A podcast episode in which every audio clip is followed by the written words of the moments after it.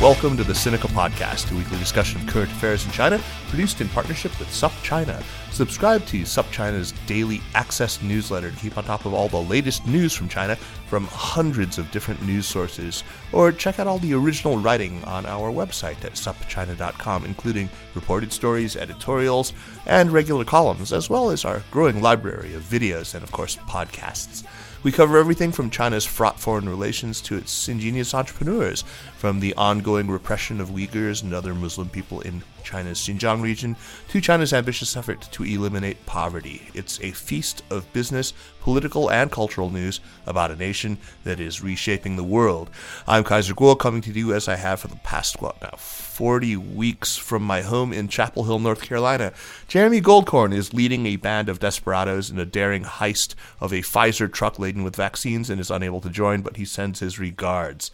Uh, we have had all, all of us, I think, We've had way too many Zoom seminars and panel discussions this year, but uh, there was one which I was really glad to have watched a talk put on by Brown University's Watson Institute, which featured one of the people in the world of China policy I hold in the highest esteem, and whose perspectives are always deeply informed, eminently sensible, and unwaveringly principled. Ryan Hass is Armacost Chair at the John L. Thornton Center at the Brookings Institute, Senior Director at the senior advisor at the Scowcroft Group, and senior advisor at McLarty Associates. Uh, Ryan was formerly China director at the National Security Council during the second Obama administration, and we're delighted to have him back on Sinica. Welcome back, Ryan. Great to see you, man. Thank you, Kaiser. It's really a pleasure for me to be back with you. Uh, Ryan, I wanted to start by talking about some of the ideas that you put so well in that uh, talk I just referred to, the one at the Brown Watson Institute last month, because I, I, think that the way that you laid these ideas out was just really clear and, and really sensible. Uh, the first thing that you did was to tackle the question of what the structural issues are at the heart of the tensions between the U.S. and China. I think we can mostly agree that they're not merely cyclical but indeed structural issues. Uh, you looked at three sets of, of, explanations that have been on offer. Uh, one set that's basically rooted uh, in a kind of Cold War style ideological conflict, the one that's been put forth by by Pence in, uh, in, in his Hudson Institute speech back in October 2018, and by Mike Pompeo uh, in subsequent speeches.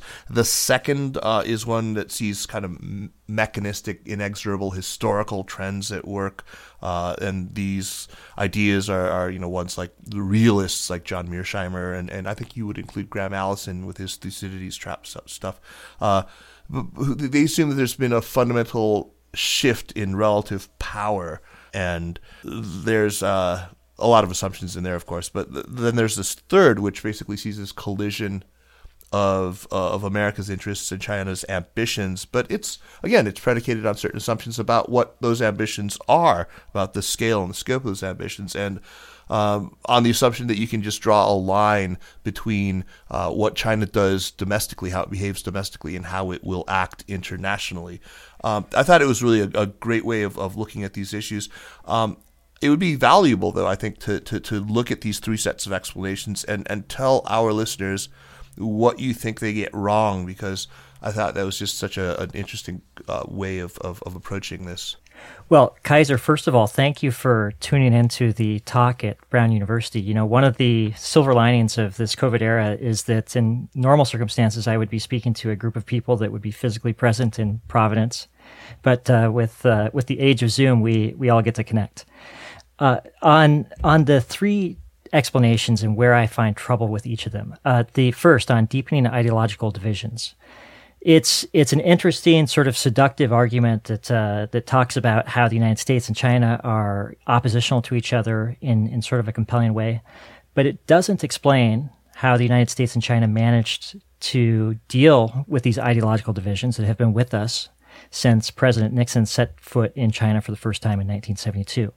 We were able to manage those ideological divisions throughout this entire time, and it, it it's sort of it, it's difficult to digest the idea that all of a sudden now uh, these ideological divisions have become so acute that they're they're in we are incapable of managing them. So I, I struggle a little bit with with that explanation. On the second basket of explanations that you talked about, the sort of the mechanical or inal- inalterable features of shifts in relative power, Um, I have a few challenges. The first is, as you suggested, I'm not convinced that the Peloponnesian Wars in 400 BC are the best guide for understanding the U.S. China relationship right now. Uh, second, these explanations don't really account for the role that leaders play and the decisions that they have made that have brought the relationship to this moment, or allow for the possibility that different decisions by different leaders could push the relationship in a new direction. Right. You know, I don't buy the, the notion that two nuclear powers are driven solely by the logic of power maximization and are indifferent to any other risks in pursuit of relative gain against each other. And so I expect that this argument will fade a little bit in its mm, salience mm-hmm, uh, mm-hmm. post inauguration. And then on this third big basket of explanations about the irreconcilability of US and Chinese ambitions and interests, you know, it leads you to think of the relationship as a deep ideological and philosophical struggle. Uh, where there will be a winner and a loser, and the United States cannot afford to give an inch anywhere at any time because doing so would help China gain ascendance at America's expense. It leads to, I think, very monochromatic thinking about China as this monolithic actor with a single unitary purpose and ambition, and 1.4 billion people marching in lockstep in pursuit of that ambition, which I think is a bit overstated. Uh, it also relies upon, you know, 10 foot tall syndrome, this idea that right. every Chinese grand plan will be realized all at America's expense. And so it, it really pushes us, uh, or or those who are drawn to this uh, argument, to think about ways to undercut China in order to protect America's place in the world. And I'm just not convinced that that is the the healthiest or the most productive angle of approach for dealing with a really complex relationship such as the U.S.-China relationship. All three of them are a bit too zero sum for my way of thinking. In in any case. Uh, you suggested that part of the reason why these explanations, though, have gained traction uh, is that it's just been really difficult for anyone in the U.S., including the traditional advocates for engagement, the advocates for the relationship, to speak up against them. Uh, people like, well, like you and like me. I mean, I think a big part of the reason that it's been difficult is that Beijing has made it. So I think we can both easily enumerate many of the ways that, that Beijing's done that, uh, and we can go into that if you'd like. But there are other factors as well that have made it really hard to defend the relationship. I mean, sizable shifts in the attitudes that Americans have toward globalization, uh, toward trade. Uh, when we spoke last time, we talked about how it was the political center in the U.S. that was still sort of where you could find defenders of, of engagement and of globalization. Has that changed? Um, I mean, with someone uh, often regarded as the ultimate centrist now coming into office, can the center now hold? Well, we we will find out. I honestly I don't know the answer to that, but I'm much more confident that the center can hold now than I was six months ago at this time. Right, right. Uh, um, I you know the the reality is that there is sort of two schools of thought about how to deal with China. One is like we were talking about this idea that the United States and China are locked into some deep ideological and philosophical struggle. And the other is that uh, the United States and China are the two largest actors in the international system. There's going to be intense competition given our irreconcilable differences in certain areas, uh, our competing governance systems. But ultimately, as the, the two biggest powers in the international system, we're going to have to find a way to coexist amongst uh, or amidst competition. And I think that that is what we're going to be experiencing in the next six months is sort of a shift from the previous mindset of the past four years about this deep ideological and philosophical struggle to a more centrist view of uh, finding ways to coexist amidst uh, intensifying competition. Yeah, let's let's hope so. Uh, we talk about those last four years now. Um, let's let's start with with the negative lessons of those years. I mean, what are the things that that the Trump administration just manifestly did wrong that, that did not produce the intended results? Uh, as you survey the the scene now after four years of Trump, how bad does that damage look? Uh, not just with China directly, but also uh, with our relationships with key allies um, in the region and around the world? Well, as I have been thinking about this question, I've sort of been thinking about it at two levels. The the first is sort of the policymaking level. How has Trump left things for us? And from that perspective, I think the Trump administration has done a bit of a service to its successors in the sense that it, it has raised awareness at home and abroad of the challenges that China poses it has shaken things up and created a lot of space for new innovative thinking about how to approach the relationship. And it has tested the proposition that the United States could compel China to change its governance or its economic model under the weight of escalating unilateral pressure. We've run that experiment now for four years, and the results sort of speak for themselves. Uh, the United States is not going to change China any more than China is going to change the United States. But in terms of the, the overall relationship itself, I think where Trump will leave things is with a highly toxic, highly dysfunctional relationship. It's become pretty evident that uh, that the level of disdain that both sides have for each other, the levels of contempt that both sides have for each other, is it's no longer concealed; it's out in the open. Uh, both sides are daily reaching for ever more colorful rhetoric to uh, sort of insult uh, their counterparts. And there's been a real flair for uh, for name calling and finger pointing in both directions uh, about the relationship. So it's a it's a very toxic environment right now in the U.S. China relationship that is being compounded by the dysfunctionality of it.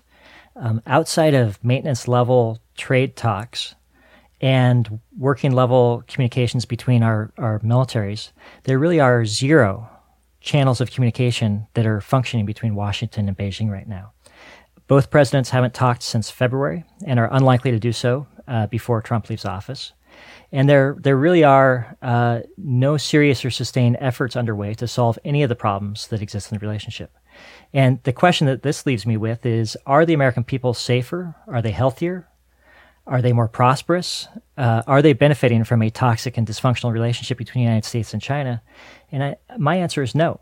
Trump's strategy hasn't resulted in significant progress uh, in pushing China down the path of economic reform.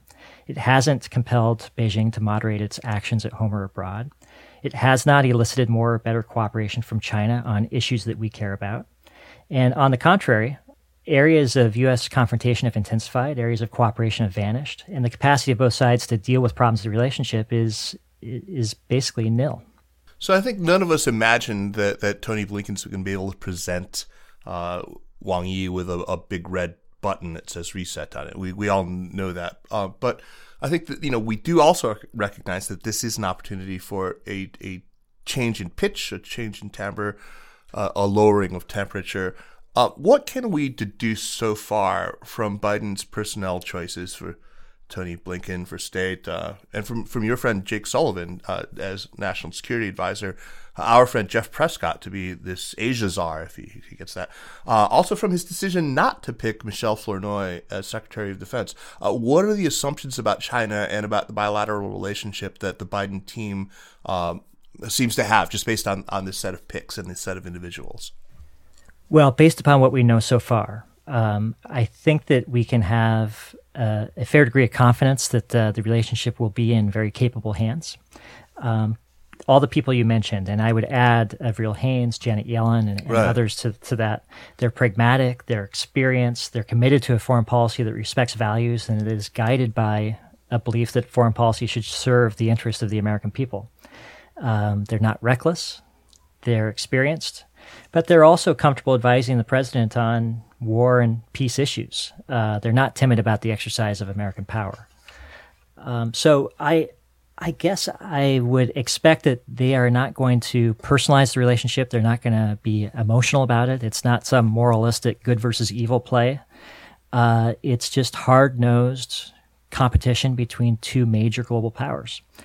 And what we do know, I think, with a high degree of confidence, is that they will put restoring relations with allies and partners first and foremost on the priority list as a way of building leverage over time for dealing with China. Right.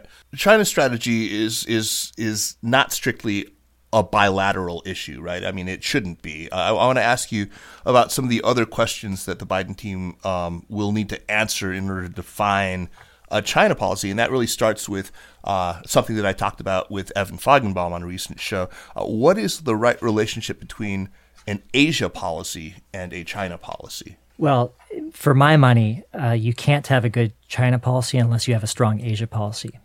And so the, the starting point of uh, a strong strategy has to be um, building cohesion with allies and partners in the region. And that starts with Tokyo, it starts with Seoul, mm-hmm. uh, definitely with Canberra and then building out from there uh, to include others. And I would add Taipei uh, as a very important partner in this.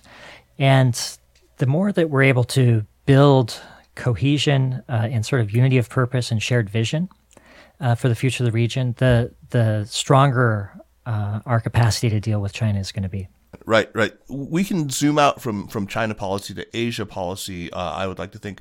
What about zooming out further from that to grand strategy? Do you sense that the Biden administration is likely to coalesce around something that could properly be called a grand strategy, a real articulation uh, for a vision of uh, America's place in the world and what it wants to accomplish?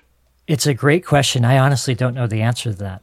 Uh, I know a lot of people are excited about the idea of elevating democracy promotion to sort of the center of uh, American foreign policy, or I should say, returning it to the center of American foreign policy. Uh, and I think that that will be important. Um, but that in and of itself is not a, a grand strategy. I, I tend to think that President elect Biden has a, a few sort of um, instincts that he follows, but I'm not sure that I would put him in uh, a bucket of people that I would consider someone who's trying to create a doctrine uh, that will, you know, last for generations. Right. You know, he he's committed to multilateralism. He believes deeply in uh, working with allies and partners. He he cares about the institutions of the international order and working from within them to strengthen and improve them. He has a fair, I think, I would say, a healthy degree of skepticism about the use of force. And he believes that the best way to deal with transnational problems is to bring countries together and have the United States play a galvanizing role in uh, in spurring collective action. So I think that if you look at those instincts which have been evident over the course of his you know 40 plus year career, that's probably a pretty accurate guide to how he will govern. I would caution against though drawing from statements that he made, you know, 10 years ago or five years ago or 20 years ago and using those as some type of directional indicator of where he will go. You know, he, he also is very attuned to the political environment in which he makes decisions. And uh, I, I think that the decisions will be driven by the, the environment in which they're made. When we talk about rebuilding alliances, multilateralism, when we talk about uh, recentering things like democracy promotion in our foreign policy. Uh, that all sounds really consistent with uh, what many of us uh, in, in, the United States see as, as reasonable and, and, and proper. That might not read that way from Beijing, though, right? Uh, when they hear multilateralism and, and uh, restoring of alliances, they, they what what lands on their ears is you know containment, encirclement.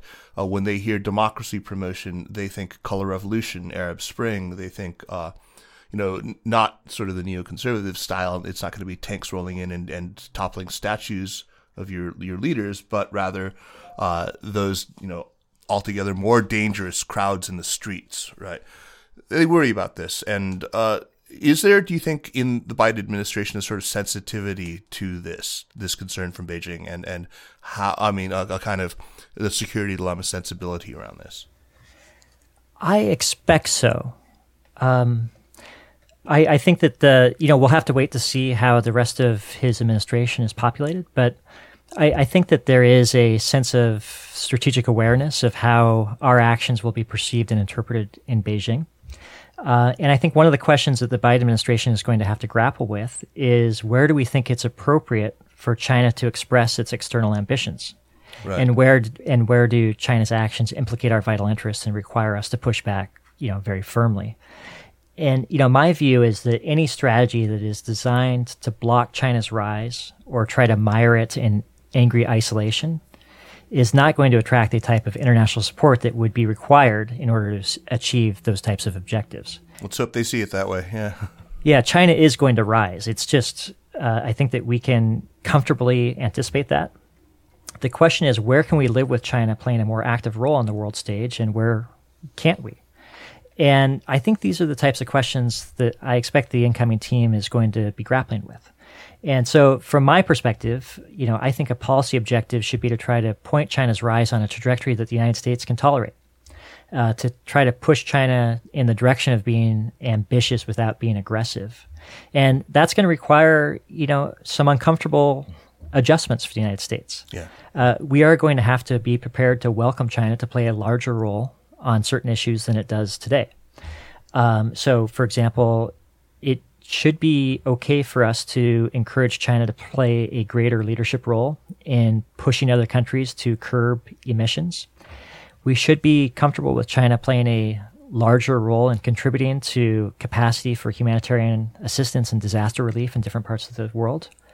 We should be okay with China building out uh, the capacity for early detection and early response to pandemics. You, you frame uh, it this way as like, you know, we should be okay with, we should tolerate. I mean, shouldn't we proactively encourage that? Shouldn't we? I mean, seek actual collaboration. That seems like low hanging fruit to me. I mean, it's it's one thing just to dispense with the you know the, the gratuitous insults. Uh, I don't I, I don't know how well I captured this quote of yours, but you said something like you expect Biden will halt the practice of gratuitous insults of Beijing, insults that imply that the relationship is beyond uh, redemption, uh, short of regime change in China, and, and I expect that American objectives objectives will be framed more so in the context of specific and concrete national interests as opposed to sweeping moral and ideological arguments for the evilness and the perfidy of China. That's great. Uh, but what about just act- proactive collaboration? I mean, I, I, feel like if nothing, these these four years have taught us a, uh, that pandemic response. You know, we look at the, the example of what we did together in, in West Africa in 2014 uh, against Ebola shouldn't we revive these things more proactively? I would be very comfortable seeing us do so. uh, I, you know, I, I remember the the experience in 2014 because I was there for it. Right. And uh, it it took a lot of work. Uh, it wasn't easy. Uh, you could argue that the amount of effort uh, exceeded the amount of output, but you know what, Kaiser, it mattered. Right. It, it, it mattered that China was on sides trying to deal with a global challenge where we needed uh, everyone sort of all hands on deck to deal with it. And we need, I, I completely agree with you. We need to get back to that. Now, I would say that I think that we should have modest expectations, uh, at least at the start. You know, I think it's easier for the United States and China to coordinate than it is to cooperate. Hmm. And it's a small distinction, but I think it's a meaningful one. It, you know, we can coordinate within uh, existing multilateral or multinational coalitions. We can coordinate on the distribution of uh, COVID 19 vaccines around the world, for example. We can do it through COVAX, we can do it through the World Health Organization after we re enter it. Um, it's harder for the United States and China to cooperate simply because the United States is typically reluctant to lend support to what we perceive to be Chinese led initiatives. And the Chinese, similarly, uh, are pretty cautious about lending their support to what they perceive to be American led uh, efforts. So that's fine. Uh, we just need to find uh, an umbrella under which we can coordinate our respective efforts to avoid duplication and maximize efficiencies. What are some of the other uh, pieces of what I would call low hanging fruit that you think that the Biden administration can reach for instantly to to to try to maybe you know lower the temperature. I'm thinking about things like uh, Peace Corps and Fulbrights and and uh, more educational exchanges and, and lifting of some of these visa restrictions. Do you see that in the cards in the first hundred days or so? I I don't know what the timeline will be for it, but my expectation is that the Biden administration will view America's openness as one of its core strengths. Mm-hmm. And as part of restoring openness to the outside world, uh, we will dispense with some of the you know stupidity that uh, that encumbered us over the past couple of years. There was no advantage to be gained for the United States by suspending the Fulbright program or Peace Corps, uh, and and so I think just as part of getting back to some of the principles that have guided our country for a long time, uh, these issues will get taken care of. Yeah. So uh, obviously, you know, bilateral relationships are, are very much a, a two way street, and much of what happens is going to depend on how Beijing responds. Um, are we seeing any signs right now from Beijing about how they intend to approach the new administration? And and what would you look for? What would you interpret as, as signs of a desire on Beijing's part to lower the temperature? Well, I, I think that Beijing would like to find ways to remove some of the toxicity and dysfunctionality in the relationship. I expect that they will approach the relationship rather cautiously at the outset, though. Right. Uh, on one hand, I think that they will welcome the fact that America's wolf warriors are leaving Washington and being released back into the wild. Um, Maybe but, they can pen up some of their own. yeah, th- this is sort of what I was going to get get at. The United States can't solve the relationship on its own. It's sure. going to require effort from both sides. And the the question mark uh, really is I think we can all be reasonably confident that the Biden administration will make some some fairly uh, meaningful adjustments to our approach to the relationship. It's easier for the United States to do that because we're experiencing a transition in administrations. China right. is not, and um, you know it'll be interesting to watch. For example, when when Donald Trump was in the White House, President Xi sort of had a built-in alibi for the downturn in relations. You know, he could sort of shrug his shoulders and say, "Look, the guy I'm dealing with, he doesn't just blow things up with China; he blows things up with everyone. It's not my fault." Right. Uh, but when when Trump leaves office on January 20th, so does that excuse. And it's it's also worth keeping in mind that China has some pretty meaningful events for itself on the horizon. It has its 100 year anniversary of the founding of the Chinese Communist Party in mm-hmm. July 2021 the Winter Olympics in February 2022, and the Party Congress in the fall of 2022. And each of these events has, you know, serious symbolic significance inside China. And Beijing is not going to want them to be overshadowed by uh, a rupture in the U.S.-China relationship. Right. And you know, Xi Jinping is entering his own reelection uh, season right now. Uh, and so we have to uh, chuckle when we say yeah. So reselection. That's right. Xi Jinping is going to confront a choice. Uh, is he willing to invest the sort of the political and personal capital needed to cool things down with the United States and keep them at a, a manageable boil? Or will he go the other way and stoke nationalism and wrap himself in a blanket of populism? Uh, consequences be damned. Right. I, I was chatting with Ananth Krishnan, who was reporter for The Hindu for many years, uh, about the Ladakh situation. And he, he brought up something, uh, really interesting observation uh, that a Chinese diplomat once proffered, and which I think is really applicable to a lot of China's uh, fraught relationships. He said that India believes that addressing or even resolving the specifics of the disputed borders uh, in Arunachal Pradesh or in, in, in Aksai Chin, uh, addressing the, the, the actual you know lines of control and the, the borders themselves would uh, be a necessary condition to improving the overall relationship. But Beijing's approach has always been uh, that we should first improve the overall relationship, and that will lead naturally to a resolution of the concrete, you know, border issues. My sense is that Beijing I mean, they're always like that. I mean, Beijing's more likely to respond positively, even with you know more sort of substantive concessions, if there is a strong signal from from DC that it wants to lower the temperature. Uh, it, that's just, you know my my read from just having you know lived in China for a long time and read a lot. But is that your sense too? I mean, is that the case from your experience uh, in in the in the administration? Well, sure. The the Chinese interlocutors I've dealt with often talk about the overall environment for the relationship. You know, if the if the environment is constructive, if there is a sense that uh, there is respect that goes in both directions, if the United States is seen as um, not uh, standing in opposition to China's rise, but trying to shape it in a direction that we can live with, then there is much more space uh, for both countries to to deal with issues in the relationship and to explore uh, areas where it is in our self interest and their self interest uh, to coordinate our respective actions. But if the, the relationship is toxic, there's really not a, a lot that can be done. Right. Do you think that the Biden's election has shifted the sort of balance of power, uh, as, as far as there is one, uh, between the more hawkish and dovish elements within the Beijing leadership? Do you think that it's it's maybe shifted the calculus viewed from Beijing? It's a great question. I don't think we know the answer to that yet. Hmm. Uh, what we've been able to watch from outward or external signals hasn't been terribly encouraging in the sense that, um, you know, China's official spokespeople and, and Chinese media have continued to be pretty aggressive in the rhetoric that they're using. Uh, it's you know it's often referred to as wolf warrior, which is sort of a, a loose and rather pejorative term. But the the basic I- idea, as I understand it, is that um, you know on one hand the Chinese people feel like they've been punched in the face by the United States and other countries in the world, and they deserve to have a right to punch back. Uh, on another hand, they feel proud about the fact that they have um, moved through the COVID process rather expeditiously and are going to be the only major economy in the world that will grow this year. Mm-hmm. And, uh, you know, I think the Chinese leadership sort of enjoys the positive glow of of that comparison.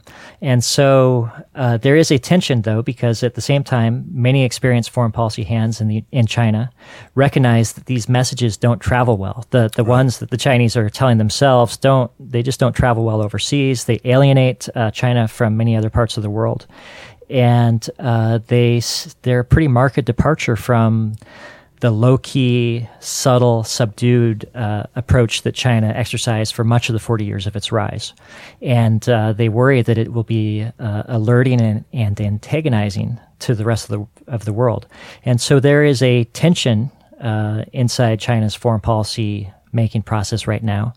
Thus far, the tension has sort of broken in the direction of what serves China's domestic interest, uh, serves its overall interest. Um, but we'll have to continue to watch that space. Right. I'm, i mean, it's particularly worrisome to see, you know, the, the massive spat that's happening with Australia right now. I mean, I, you would think that this it was just an ill-chosen time to do this, and you know, you you'd think that they would try to sort of capitalize on on this this good feeling that's coming out of DC right now. But uh, this this seems to have been. I mean, it, uh, to me, it's a terrible miscalculation. But what what signposts should we watch for in coming months to get a sense for what Beijing's thinking? Well, I I agree that just to go on back to your point for a second on on Australia, I think it's a real miscalculation on Beijing's part to do this at all, uh, but especially to do it right now. Uh, if they were you know, wise about this, they would create and preserve space for Biden to settle in and establish his own approach to the relationship rather than forcing him to react to events that tend to confirm uh, the Trump administration's diagnosis uh, of China's behavior, its intentions, and its ambitions. So I, I think that they're making a real mistake. On, on your second question about signposts, um, the I guess I would go back to where we were a moment ago. The the first signpost is are the United States and China able to restore a limited capacity for coordination on issues where they both would benefit from working alongside each other. And I think that COVID-19 vaccine distribution is the lowest hanging fruit, mm-hmm. but also, you know, perhaps policy coordination to spur global economic recovery uh, within within the G20, which, which, which we make, saw in 2008, 2009 it, yeah, it's been done before. Yeah. The playbook is still on the shelf, and uh, it can be done again if there is will to do so. The uh, the second signpost would be whether both sides can restore a sense of professionalism uh, to the relationship, where they move beyond name calling and putting each other in timeout uh, when they're upset about the other's actions, but you know just accept that uh, that direct dialogue is not a form of capitulation, that coordination is not a form of accommodation, and deal with each other as dispassionate uh, major powers. And then the third signpost that I will be looking for is when the two leaders uh, interact with each other. I think that Biden, his his interest will be in sequencing engagement so that he has a chance to, you know, have intensive engagement with other leaders of allied countries before he does so with sure. Xi.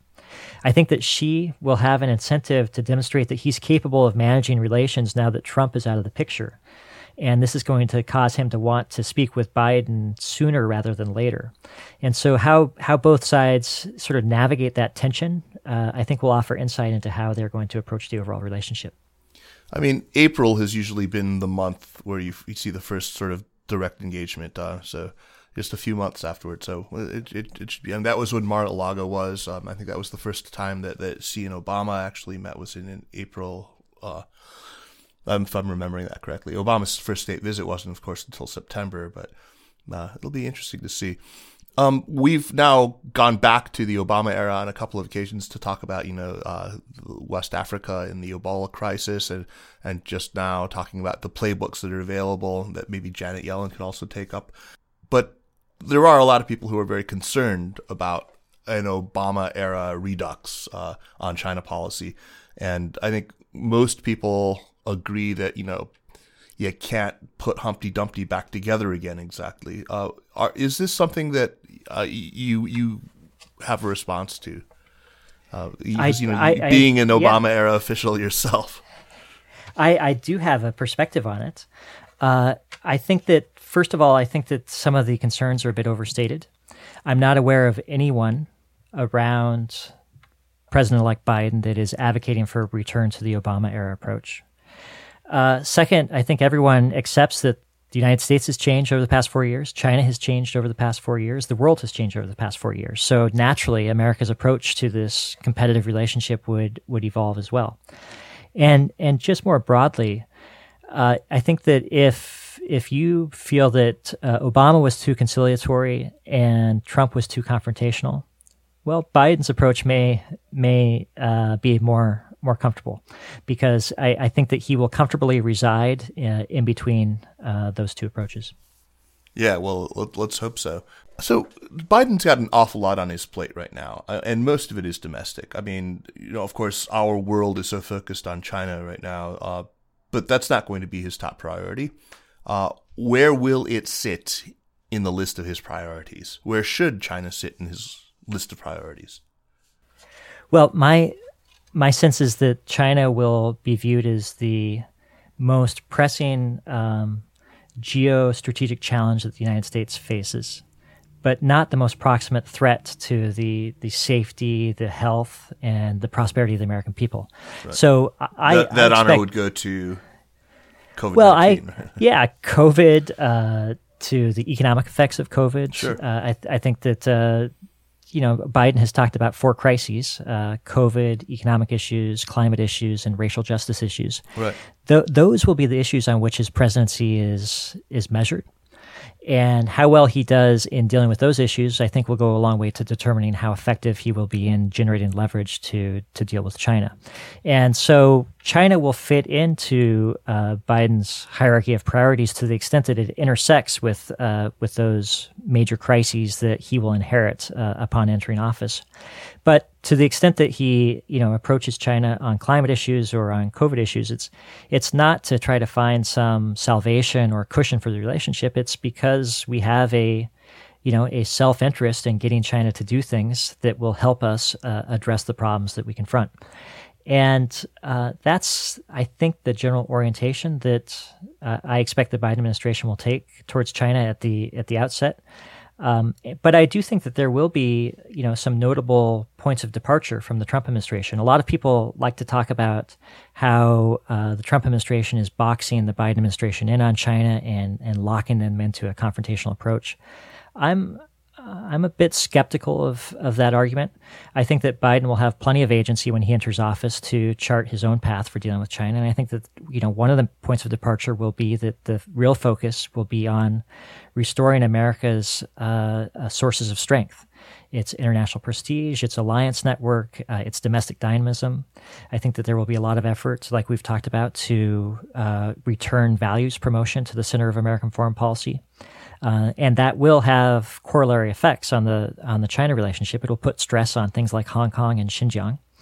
Um, I think that there will be a real effort to to aggregate the influence of America and its allies for dealing with China, and this will require us to meet our allies where they are on China rather than you know trying to mobilize uh, the world and you know to array against China in some fashion, which I'm not sure is a you know a possible uh, option. I don't. I'm not aware of any country that wants to join a containment effort against China, for example. Right.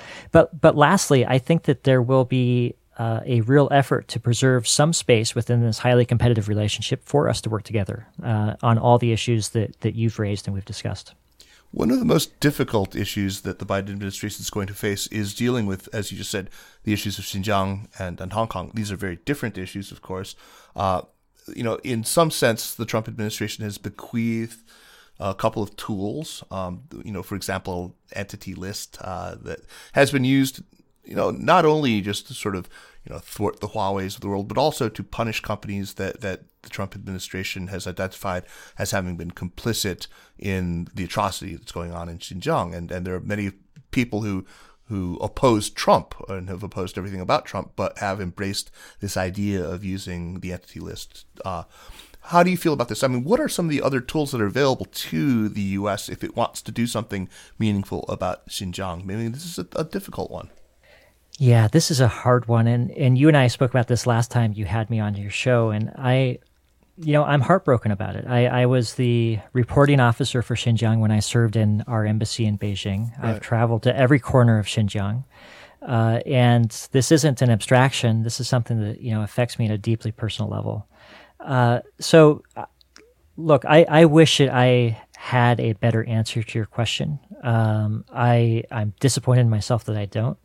Uh, but the the way that I've been thinking about it is that our goal should be to make things as uncomfortable as possible for Beijing to maintain its current posture of repression in Xinjiang. And the more that we can keep an unblinking eye on what's going on there, uh, to make it a standard feature of every discussion that we have uh, bilaterally with the Chinese, to be specific about uh, our concerns, to be willing to be both public and private in expressing those concerns, to urge like minded groups of partners to coordinate with us on public and private messages to the Chinese, to push the United Nations to, to send a special rapporteur to Xinjiang to make China block it. Um, th- these things won't change the situation in Xinjiang overnight, but hopefully uh, with time, it will it will accelerate uh, the process of China coming to the conclusion that the current approach that they're on is causing uh, more costs than benefits, and that there are more effective ways to address the the concerns that they state that they have. And what about Hong Kong? A very different issue, but um, some of the same tools have been have been invoked. Uh, a sort of global Magnitsky kind of an approach now, punishing uh, people who are directly involved in, in the control, uh, who are involved in, in the passing of the national security law. How do you feel about that? Well, I, I think that Beijing is making a mistake in Hong Kong. I think that they're mortgaging dynamism for social control. Mm-hmm.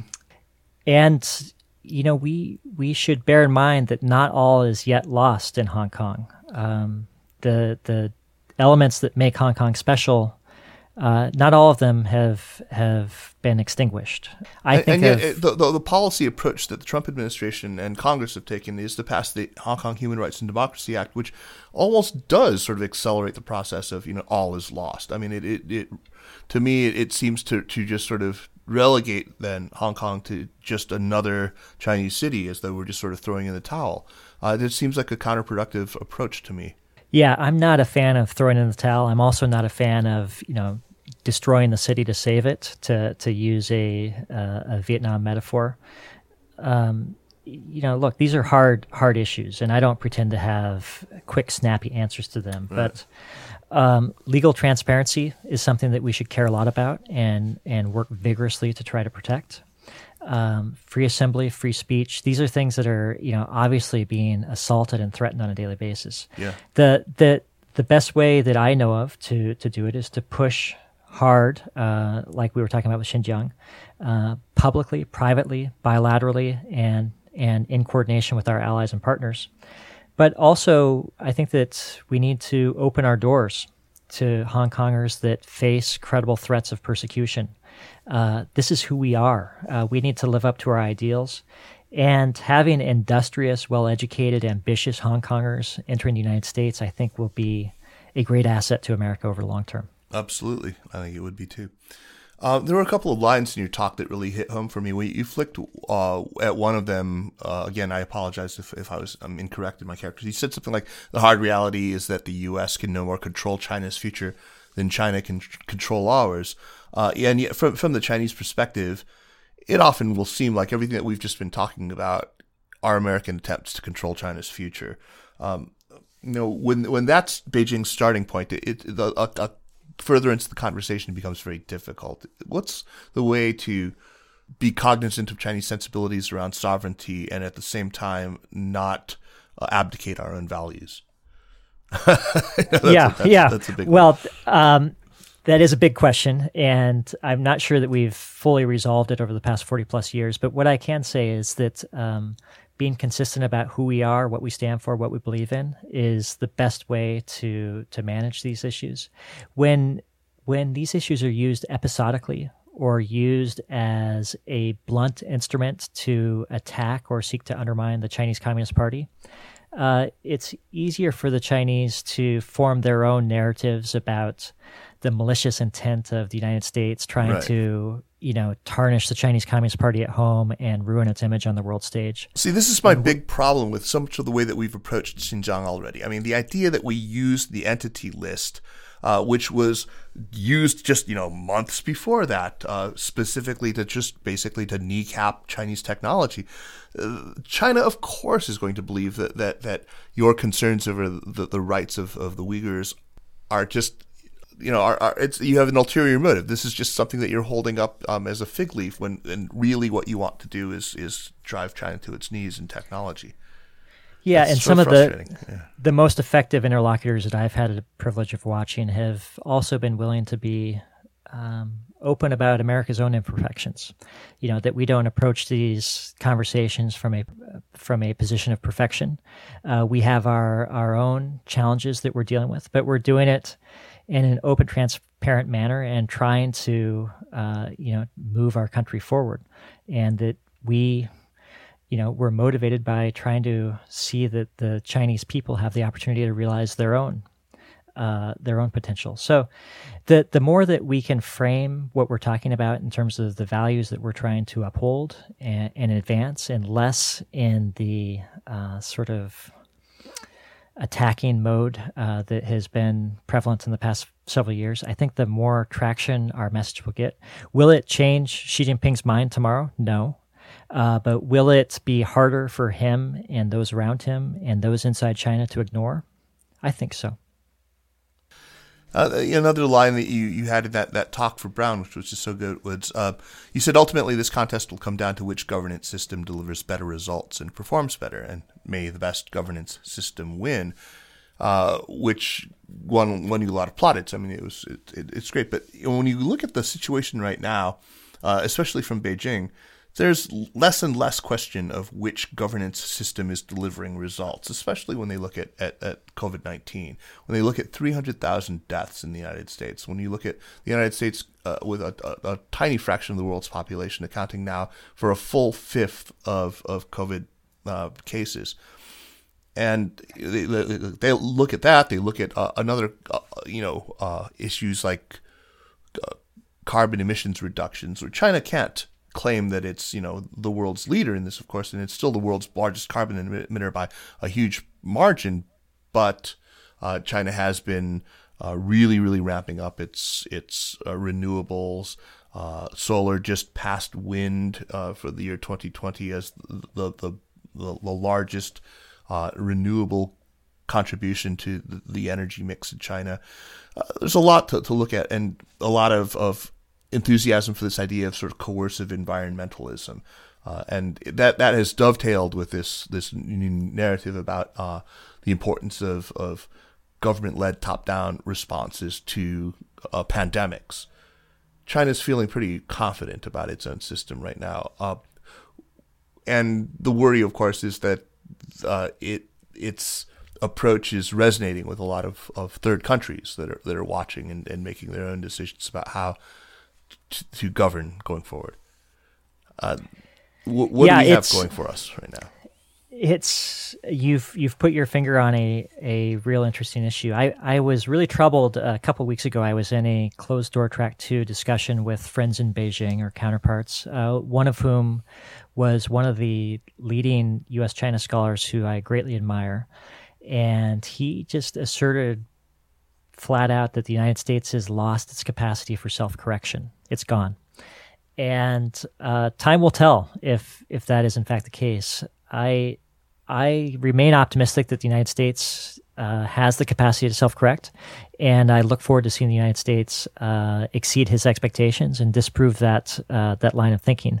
You know, we've we the United States has been knocked down a lot of times, uh, and each time it's managed to get up and you know we were we were written off uh, with with Sputnik. We we thought that we were in decline with uh, the the oil shocks, with the Vietnam War, uh, the global financial crisis. Over and over again, uh, people have have written us off, and we've proven them wrong, and we need to do so again.